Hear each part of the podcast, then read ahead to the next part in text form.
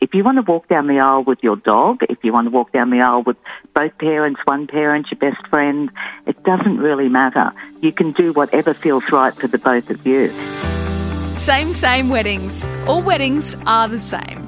It doesn't matter what gender you identify as, everybody can get married. I'm Georgina Pryor. And I'm Ann Janderson, and we're both marriage celebrants here to help you plan your big day.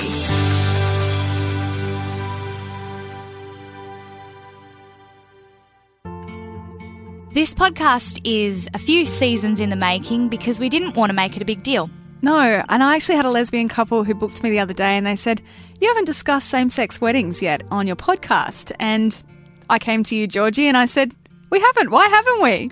Well, we discuss it a lot, but we also don't agree with segregating people at all. And so for us, people that are very passionate about relationships of any gender, it's very hard to think that we weren't already being inclusive that way. Yeah, I don't see a same sex wedding any different to a wedding of a bride and a groom that I carry out. So, yeah, I just find it really hard to even think about it differently because I don't see it as different. And we're like, how is it a topic? Because it's just the way of life. But it is something that we're both very passionate about, and we think the government took a little too long to make their decision on this one. Yeah, 2017. I mean, it should have been at least 30 years before that. totally. I became a celebrant before that marriage law was passed, and I refused to launch my business until it was so because I believe that everyone of any gender, any kind of relationship should be able, well, not any kind of relationship, maybe don't get married to a couch. Um, but somebody that's already got, you know, four wives. well, yeah, that's not legal at this stage, but I believe that you should be able to get married to whoever you're in love with. So for me, I waited to launch my business until everybody I knew, all of my friends, could get married. That's really admirable. Yeah, it, it, it wasn't actually done that way, and I didn't talk about it to people. It actually was just a little personal thing that I decided and kept to myself. Um, and I just eagerly watched the news because, of course, uh, over time we've had these discussions of surely this law is going to pass, surely, surely, surely, and then it did. And I was so happy to say, I'm actually a celebrant, everybody. You know what I actually found really sad was I had two gay friends, uh, separate marriages, and they actually had to go overseas to make their marriage formally recognised. They had both married Canadians, so they got married in Canada, but the fact that that wasn't legally recognised in Australia, it hurt them. Oh, and there is pain there and some real scars that have come from not being able to be out in the open. But we're turning a leaf and we're celebrating today. And that's what we want to talk about same, same weddings, which could be man and man, woman and man, woman and woman, anything.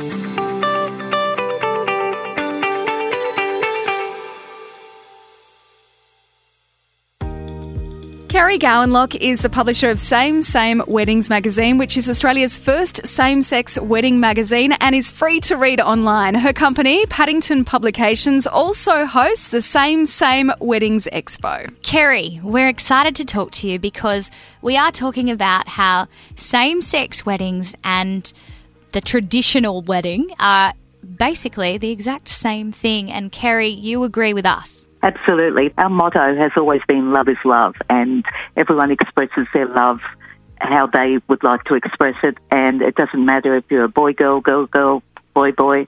It's all love is love. And that's um, why we actually called the magazine Same Same, because we feel that everything is same same when it comes to love. So you must have been like us, you know, in late 2017 when they legislated that uh, same sex marriage was allowed to happen in Australia. I mean, that was long overdue, but you must have celebrated that. Absolutely. It was, it was wonderful and it was long overdue. We actually started talking about it before the vote and thought it would be really nice for all of the couples who had already had their own ceremony, commitment ceremony around Australia to be able to share how they had done that.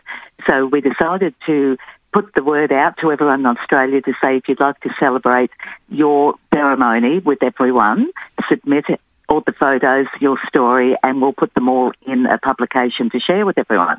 And then when the vote was yes, obviously we're all thrilled and we turned that into Same Same Weddings magazine. And a lot of those couples have gone on to have ceremonies, tr- traditional or otherwise, to make it all legal in the eyes of Australia. So we've featured a lot of them in further editions of the magazine. So it's been a really exciting journey for us. It's been wonderful. I'm actually marrying a lesbian couple in a couple of months, and the one of the brides came to me and she said, "I just don't know how we're going to walk down the aisle." And I said, "What do you mean? Like you can just walk down the aisle Yeah, yeah.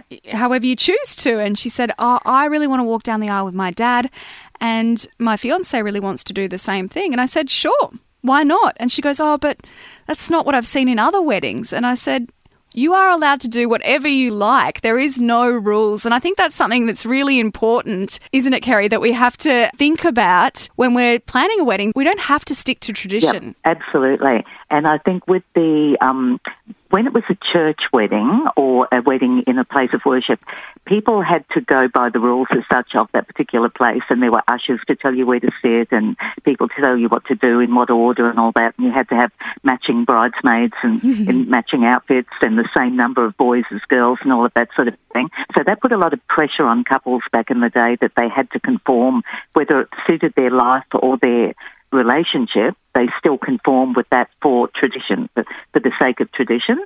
But now it's basically if you want to walk down the aisle with your dog, if you want to walk down the aisle with both parents, one parent, your best friend, it doesn't really matter. You can do whatever feels right for the both of you. With that couple that you just mentioned, with the, you know, they both want their dads to be involved in walking them down the aisle, which is amazing. Um, they could even start from two different ends of the aisle with their dads, and the four of them walk towards each other and stop in the middle, and then do whatever happens next in a way that they're both equal, walking towards each other instead of one waiting for the other one at the other end. So there's heaps of ways to do it, and as you ladies know, no way is wrong. Everything is just showing the people that you love the most that you're committed to each other, basically. And the thing we love about that is this is the instruction that we would give to a same sex wedding or mm-hmm. a traditional bride totally. and groom couple. It doesn't yep. matter. It, these are your rules. And there's a reason why you can pick a civil marriage celebrant these days and you can basically plan your dream wedding however you want it to be. Absolutely. I love that. And I think in the past, what we also thought was tradition was what the church did, but long gone is that traditional church wedding if you don't want it. Yes, exactly. And I think I think one of the things that I like to I've spoken to a lot of same sex couples at our expo, just chatting about all their plans and everything. And I think the main thing there that I would say is just be mindful of the parents or the, the people closest to you. If they have a tradition that they had at their wedding in a church that meant the world to them and you asked them about that and they told you how important that was to them, if you surprise them with a little nod to that tradition, even not telling them that you're going to do it, that will make their day and it will add to your ceremony because they're the people that are there sharing your love on that day. So there's little touches you can put in as a nod to tradition without being stuffy, basically. I recently spoke to my gay mate and he said that at his wedding he didn't want to offend his grandmother. So there's some mm-hmm. things that he didn't do and he actually really regrets that. So I hmm. think it's wow. important okay. to remember that it's your wedding. So you shouldn't really be thinking about other people. Like let it be your day. Stay true to I you. I 100% agree. I think that one of the things that a lot of people feel is that they have to be following a traditional line to feel that it is a, a real wedding, and that's going. As time goes on, people are not even thinking like that anymore. But for the ones who still are lucky enough to have their little old grandmother in the corner or whatever, and she feels that one little aspect would be really important, or the mum has told the couple that that's a really important feature. If you can just give a really brief nod to that, then it's almost like you haven't said, we're not interested in any of that. You've just added one touch and done everything else is done the way the both of you want it. As you said, it's a reflection of the two of you. And we can swing that as soft or as hard as you want that to go. Exactly. So I have a beautiful gay friend who has yeah. grand plans for his wedding. Uh-huh. He has decided that he's going to book out a city hall have 400 people. He wants uh, basically the theme of Priscilla, Queen of the Desert. Fun. Can I come? I know. Yes, that's what I'm thinking. I know, and ba- he's Greek too, so it's a Yeah, Greek wow, wedding meets okay. Priscilla, Queen of the Desert, and it's going to be fun. I love it. That's fantastic. And I can definitely feature that one in my magazine. Yes, and so it's one of those things that, hey, if you're embracing something Yep. that you love, whether it be Priscilla, Queen of the Desert, or if you want a Star Wars theme or whatever anything is, absolutely. you can go for it. And society loves it, and it's a wedding that all of us say, hell, I want to be there. Yes. Absolutely. It sounds fun, and I think weddings should be fun. But the photos will be amazing, and videos from a wedding like that will be amazing. So all the all the stuffy photos of people standing next to each other with solemn looks, and you have to stand here and you have to stand there. All of that's gone as well. So it's just basically the photos reflect how much fun everyone's having at your wedding. It's a party. And I think too, it's important at this stage too for those same-sex couples who haven't quite booked a celebrant yet and are on the journey of Yeah. planning their wedding. When you do get to the point of signing the notice of intended marriage form, which you have to do with your celebrant at least a month before your wedding, what I love that they've changed recently, you've just told me, Georgie, is that you don't actually have to identify as male or female. Yeah, so there's sex and gender on the form, which I like that there's two different sections for that. And then you can also decide whether you are the bride or the groom, and you don't have to be a female to be the bride, and you don't have to be a male to be the groom, which is fantastic. which is beautiful. And I really appreciate that we have those options. And the pure reason that we have those check boxes is actually for the Bureau of Statistics. I always wondered what that was. Yeah, Australia loves to know stats on how many people are getting married and what's going on. So that's why they have it. I almost felt like rebelling myself, but I like the statistics. So I filled it out what felt true to me.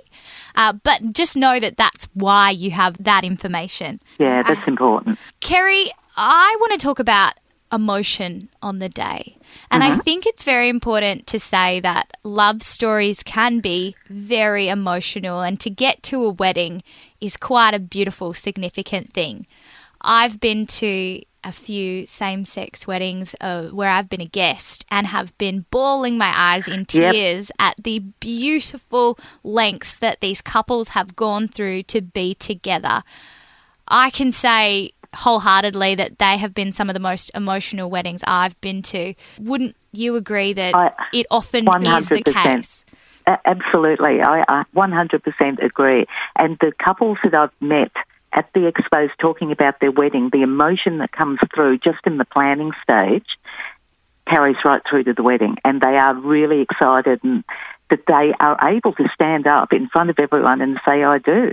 It's their right, just like everyone else's. So it's brilliant that they are able to do that. And the emotion comes through that it's their whole life they've been living, and now here's their chance to stand together with everyone there. It's brilliant. It's Love just it. so sad that it's taken us so long to get to I that know. point as a society. Oh, it makes me mad. It, it makes me mad too, and I think that that's that's where a lot of the emotion comes from, and a lot of the emotion comes from them knowing that their family and friends who have loved them all the way through that, however their their journey has been, their friends and family are there acknowledging their love at that exact time, and I think that's where the emotion just overflows. Now, can you tell us a little bit about these expos that you run? I know they are very, very popular. What are the most popular stands at the expos? some of the things that everyone, it doesn't matter which expo you go to, the things that people love are the stands that have cakes, lollies. I like those anything. too.